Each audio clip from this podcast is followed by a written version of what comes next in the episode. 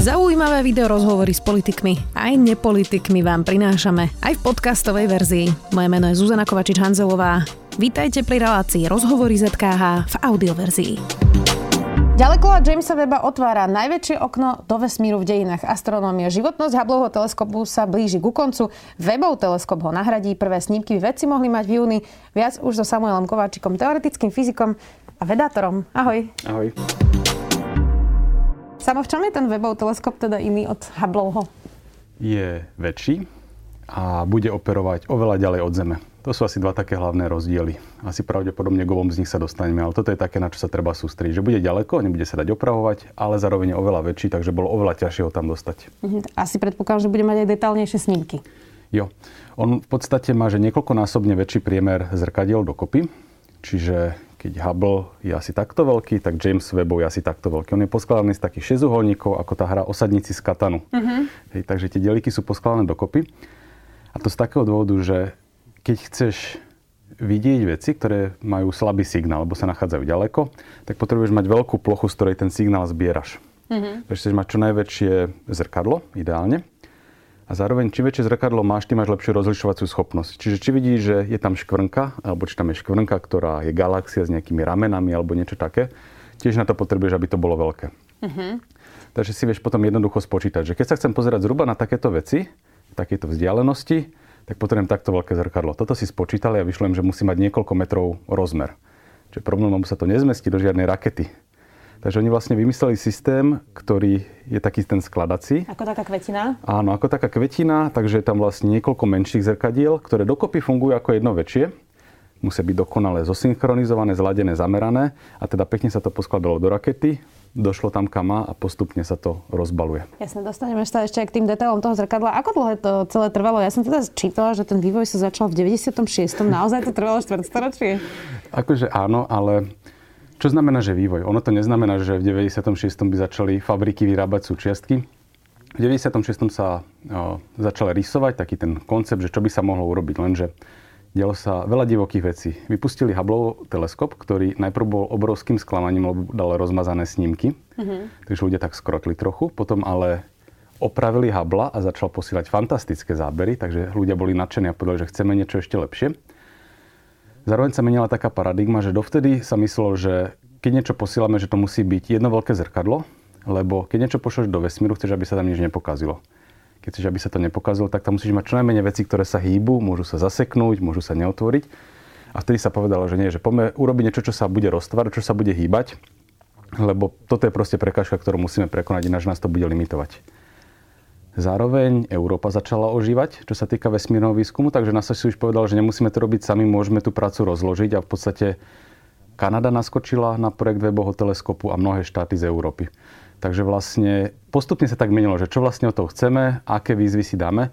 Ono sa to budovalo, budovalo a pomaly približne 10 rokov trvalo, kým sa vymyslel ten dizajn, ktorý sa potom trošku upravoval a začalo sa to budovať približne takých 10-12 rokov dozadu a 2018 sa to roztrhalo. Mm-hmm. Má také tie plachty, ktoré keď sa otvorili pri testovaní, tak sa poškodili, takže zistili, že musia ešte niečo poopravovať a všetko museli urobiť, aby to bolo dokonalé. Že keď to tam už vypustia, tak to bude fungovať, lebo je to tak ďaleko, že sa to nedá opraviť. Mm-hmm. Takže vždy sa povedalo, že radšej ešte to trošku natiahneme, lebo ináč stratíme tých 20 rokov, ktoré sme tomu venovali. Takže už to malo potom, že už to tak narastlo, že už nebola možnosť, ako to zastaviť. Mm-hmm.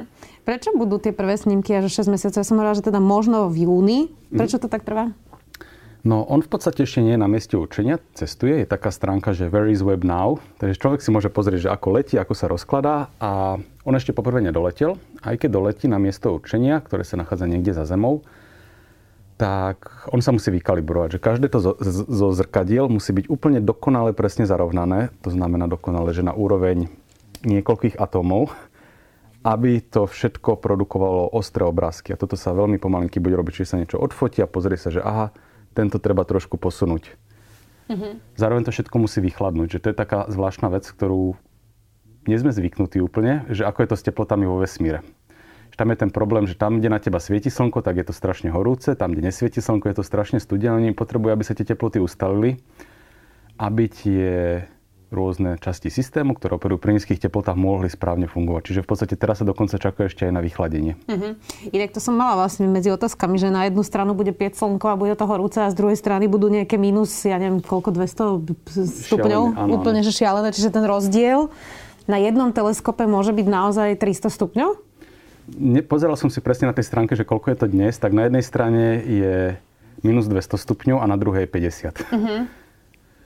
Čo je vlastne taký ten dizajn tohto teleskopu je presne o tom, že uh, keď si zachytávať veľmi slabý signál, špeciálne v infračervených vlnových dĺžkach, ako sa sústredí na to web, tak potrebuješ, aby tie veci boli chladné, aby tam nebol tzv. termálny šum. Keď niečo zohrieš, tak tam narážajú do seba tie atómy, vyžarujú. Tohto sa všetko potrebujú zbaviť. Takže dali vlastne tak 5-vrstvový štít, ktorý poskytuje takmer dokonalú tepelnú izoláciu a odráža svetlo, ktoré ide zo slnka, ale zároveň ešte teplné žiarenie, ktoré prichádza napríklad zo Zeme z Mesiaca. Všetko toto musí proste zostať na jednej strane a na druhej je to potom pekne vychladené a pozerá sa na opačnú stranu vesmíru.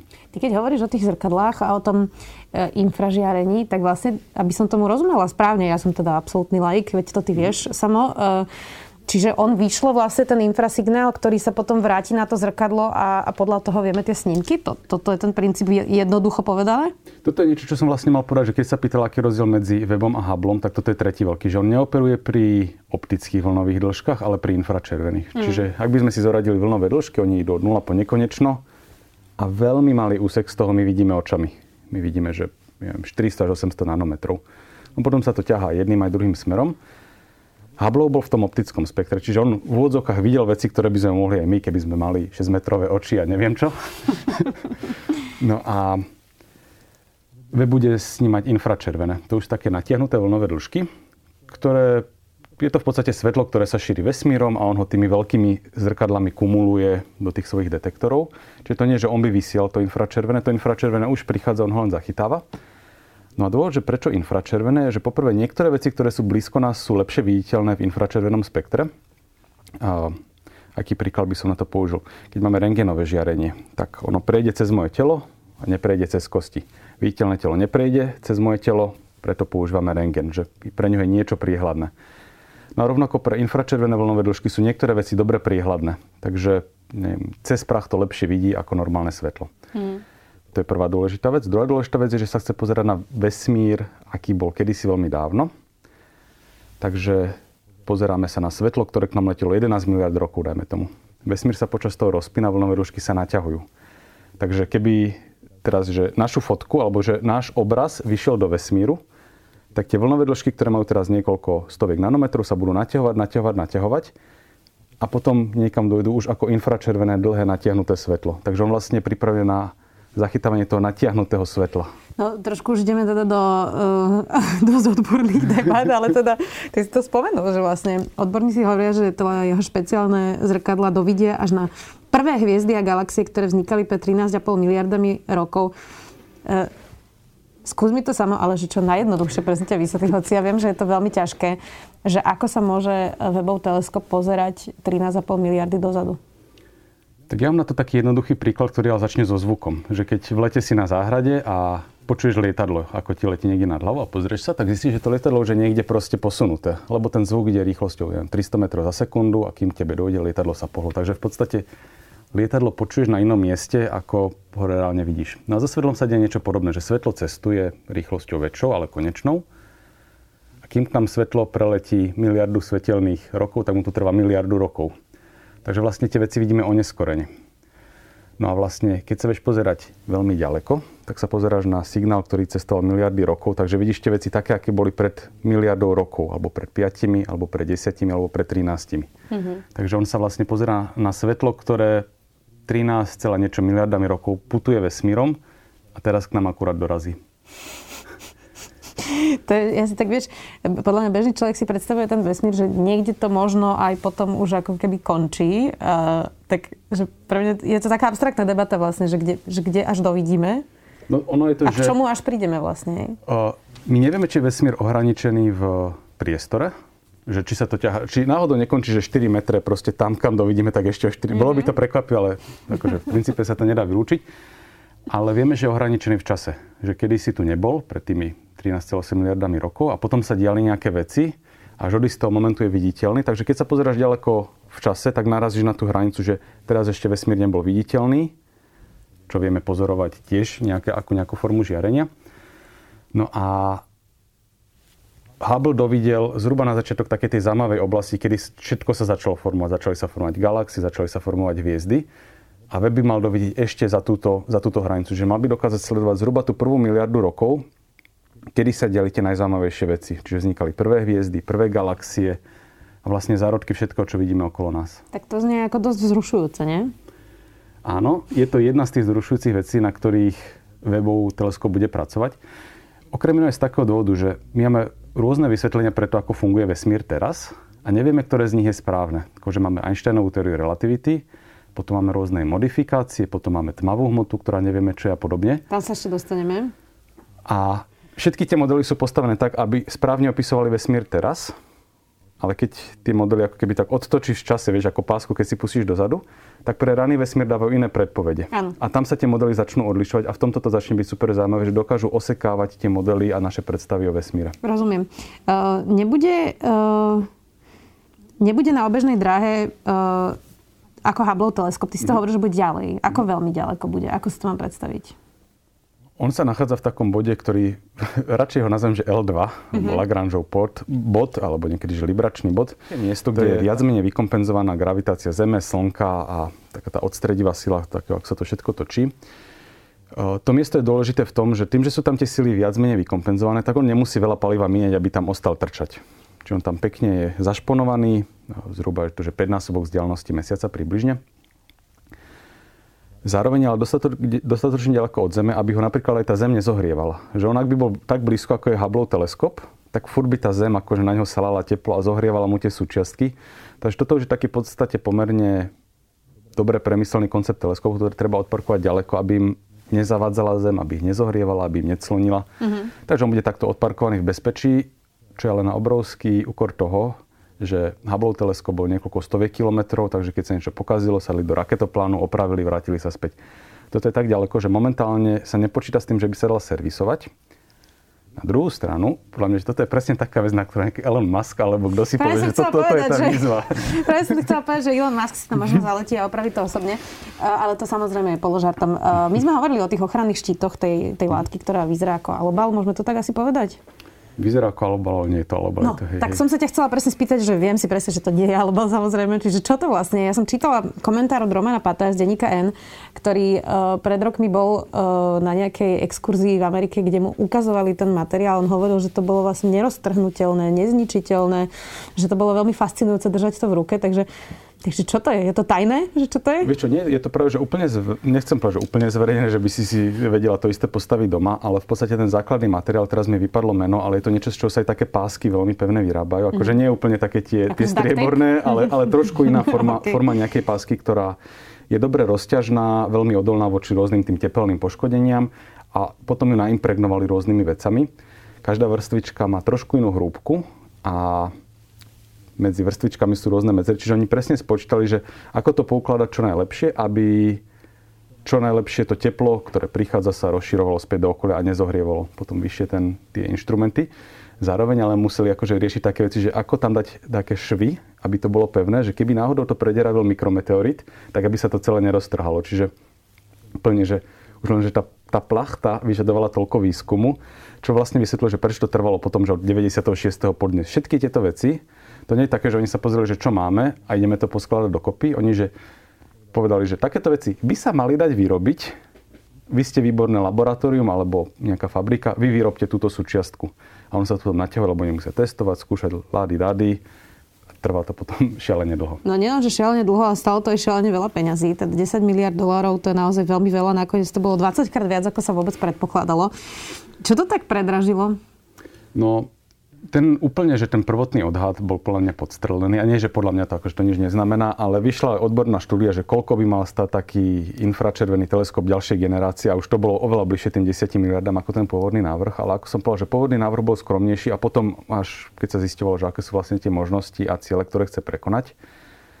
Takže to, jednoducho kvôli tomu to sa nabalovalo. Uh-huh. A potom je otázka, že či je tých 10 miliard až tak veľa? A na to sú dve protichodné odpovede. Prvé taká, že to nie sú, že by tie peniaze teraz nahodili na tú raketu a vyleteli do vesmíru, ale aj tak to išlo späť do ekonomiky. Išli tie peniaze rôznym firmám, ktoré vyvíjajú súčiastky, ktoré potom budú môcť používať niekde inde. A ono je taký odhad, že v podstate každý dolár, euro alebo jen, alebo hoci čo sa do toho vrazí, tak sa niekoľkonásobne potom vráti späť cez tie patenty a investície.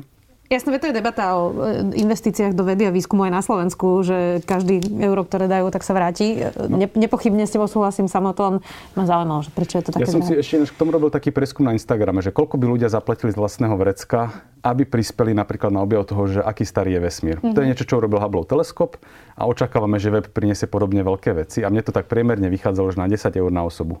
To sú ľudia, čo sledujú vedátora, takže je to už trošku atypická vzorka, ale keď to človek spriemeruje na celú Zem, Takže 1 euro by podľa mňa v priemere ľudia prispeli na základe tejto trošku nepresnej vzorky. Takže už len ľudia, aby sa dozvedeli niektoré tie veci, že nejaká taká nemateriálna hodnota tých objavov bude podľa mňa na úrovni desiatok miliard eur. Takže v tomto sa to dokonca vráti ešte takýmto spôsobom. Na druhú stranu ľudia zase kritizujú, aj v niečo vyšiel taký článok, že Webov teleskop, teleskop, ktorý zjedol celú astronómiu, alebo niečo na tento štýl, že nasal všetky peniaze, ktoré boli proste k dispozícii a vznikalo malo iných misií, ktoré veľmi často misia za 500 miliónov, miliardu priniesla tiež fantastické výsledky. Takže to je skoro otázka, že tých 10 miliard je podľa mňa OK suma, ale že či sa tých 10 miliard nedalo rozložiť lepšie. Oni hovoria, že keď chceme uvidieť toto, že sa to nedá urobiť. Takže... Ja som inak hlasovala tiež v tej ankete. Koľko Tvoje. si dala? Nepamätám sa, že koľko, ale ty si to tam tak inak položil, že, že keby, keby sme sa dozvedeli, či sú mimozemšťania. To bolo tretie. Na tým, že najviac ľudia by prispeli na to, že či sú mimozemšťania, čo mimochodom webov teleskop možno bude vedieť zodpovedať. Uh-huh. Ja by som prispela na takúto vec, ale sú určite ľudia, ktorí nemajú čo jesť a tí by asi neprispeli, takže mm-hmm. by sme to nejako vyvážili. Ono, ten teleskop má nejaký objem paliva. Tie odhady sú, že 5 až 10 rokov, 10 sú tie optimistickejšie. Potom sa s tým teleskopom stane čo samo? Zostane ako, ako smeti vlastne vo vesmíre? Vieš čo, hľadal som to a nenašiel som to k tomuto teleskopu, ale podobný teleskop zaparkovaný na tom istom mieste bol na konci misie, zbytok paliva sa využil na to, aby sa odparkoval z tohto miesta a posunul sa na nejaký iný orbit, ktorý ťažko povedať, či typujem, že to asi nepadne do slnka, alebo je to niekde proste, kde to nebude zavadzať, kde to nebude ohrozovať ďalšie misie. Uh-huh. Lebo vieš, ak si to predstavujem, že keď už budeme mať neviem koľký takýto teleskop, tak ten Wally bude chodiť vlastne a, a čistiť akože... Už sa to deje na obežnej dráhe. Že už, myslím si, že Švajčeri majú nejakú tú misiu upratovaciu vymyslenú.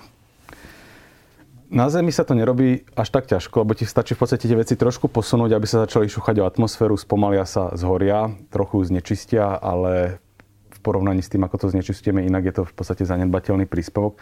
Ďalšie je to ďaleko vo vesmíre, lebo to nemáš o čo plesknúť, takže ono sa to len tak trošku odšťuchne, nech to nezavadzia. Rozumiem. Akí veci budú mať k tomu teleskopu prístup? Respektíve, kto dostane tie snímky? Kto k ním bude mať prístup?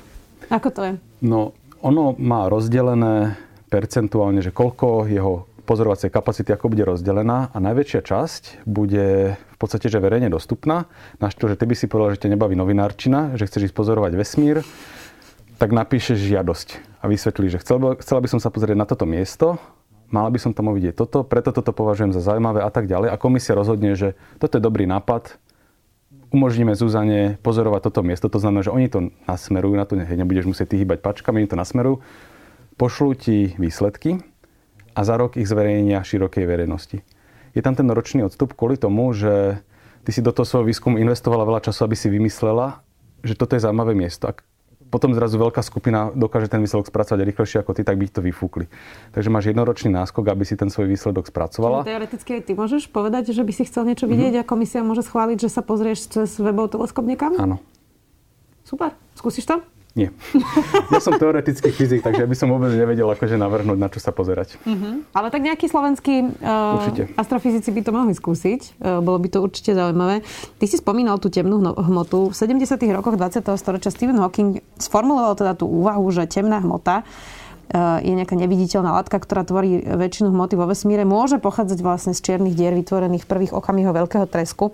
Ja som si teda prečítala, že tento teleskop by mohol buď teda potvrdiť alebo vyvrátiť túto teóriu. teóriu. Čiže dozvieme sa v najbližších dvoch, troch, ja neviem, štyroch, koľko to môže trvať, kým, sa, kým rozmotáme presne to, čo si hovoril, to kopko, že ktorá z tých teórií je najbližšie pravde. No, čiže My o čiernych dierach momentálne vieme to, že vznikajú vtedy, keď veľká hviezda vybuchne, musí byť dostatočne veľká, vtedy sa zbytok jadra zrúti a vytvorí čiernu dieru. A ten mechanizmus funguje až od istej veľkosti, takže existuje v aktuálnych modeloch niečo, že najmenšia možná čierna diera, ako môže vzniknúť. No čo Hawking tvrdil, že vlastne keď bol vesmír veľmi mladý, boli iné pravidlá hry, lebo bol vlastne úplne že plný hustej hmoty, ktorá sa mohla zrútiť do seba vytvoriť v podstate, že malé čierne diery o rozmere tejto miestnosti napríklad. No a potom si zároveň uvedomil, že však my vieme, že vo vesmíre je veľa vecí, ktoré nevidíme, či tieto veci nie sú tvorené vlastne malými čiernymi dierami. Malým myslím, že menšie ako tie najmenšie, ktoré poznáme, čiže o rozmere niekoľko kilometrov a menej. A malo by to vplyv na to, ako vyzeral raný vesmír.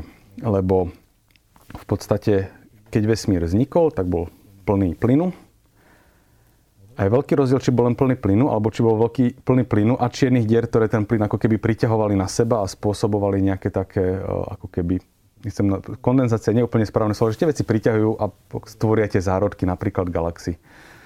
Výrazne by nám to pomohlo zodpovedať na otázku, že čo je to tmavá hmota a ako vznikali prvé galaxie a zároveň, že supermasívne čierne diery v stredoch galaxií ako stihli naraz na také veľkosti pomerne rýchlo. Na druhú stranu, to, čo už teraz vieme o takýchto tých tzv. primordiálnych čiernych dierach, nám dáva relatívne malý manevrovací priestor, že už mnohých aspekty boli vyvratené, že takéto nemôžu byť takéto. A môj typ je taký, že to, čo urobí Webov teleskop, že znova posunie tie možnosti, aké vlastne mohli byť tie staré čierne diery. A bolo by veľké prekvapenie, keby ich dokázal. Že naozaj, že nájde nejaké úplne, že tie veľmi malinké čierne diery, alebo teda presnejšie ich stopy, on ich Počkaj, nedokáže vidieť. Správne, čiže ty si myslíš, tvoj typ je, že to vyvráti Hawkingovú teóriu? O, nie v zmysle, že vyvráti, ale že zúži ten priestor, kde ona dokáže operovať. Lebo ono to väčšinou vo vede nie je tak, že, o, že povedia, že toto neexistuje. Oni povedia, že o, toto môže existovať v takomto intervale a ten interval sa zmenšuje, zmenšuje, až začne byť nulový postupne. Takže myslím si, že to z neho výrazne ukrojí. On už je teraz dosť pokrajovaný z rôznych strán. Na druhú stranu, ak by sa to podarilo, tak by to bol úplne fantastický výsledok a tento fantastický výsledok by som mal skôr očakával od e, kolaborácie, na ktorej je Kipton, ktorú vlastne začínal, ktorá zachytáva gravitačné vlny, ktoré tiež majú schopnosť zachytiť tieto... Áno, áno, ktorý bol, ktorý bol v Bratislave stále relatívne nedávno. A gravitačné vlny vznikajú aj pri zrážkach takýchto menších čiernych dier, takže on dokonca hovoril, že toto nie je vylúčené, že by sa mohlo stať. Takže bol by to úplne že fantastický výsledok, ak by sa nám v priebehu najbližších, dajme tomu 5 rokov, podarilo aj cez gravitačné vlny, aj cez webov teleskop pozorovať známky malých čiernych dier. To by nás naučilo šialene veľa o tom, aký bol úplne mladý vesmír.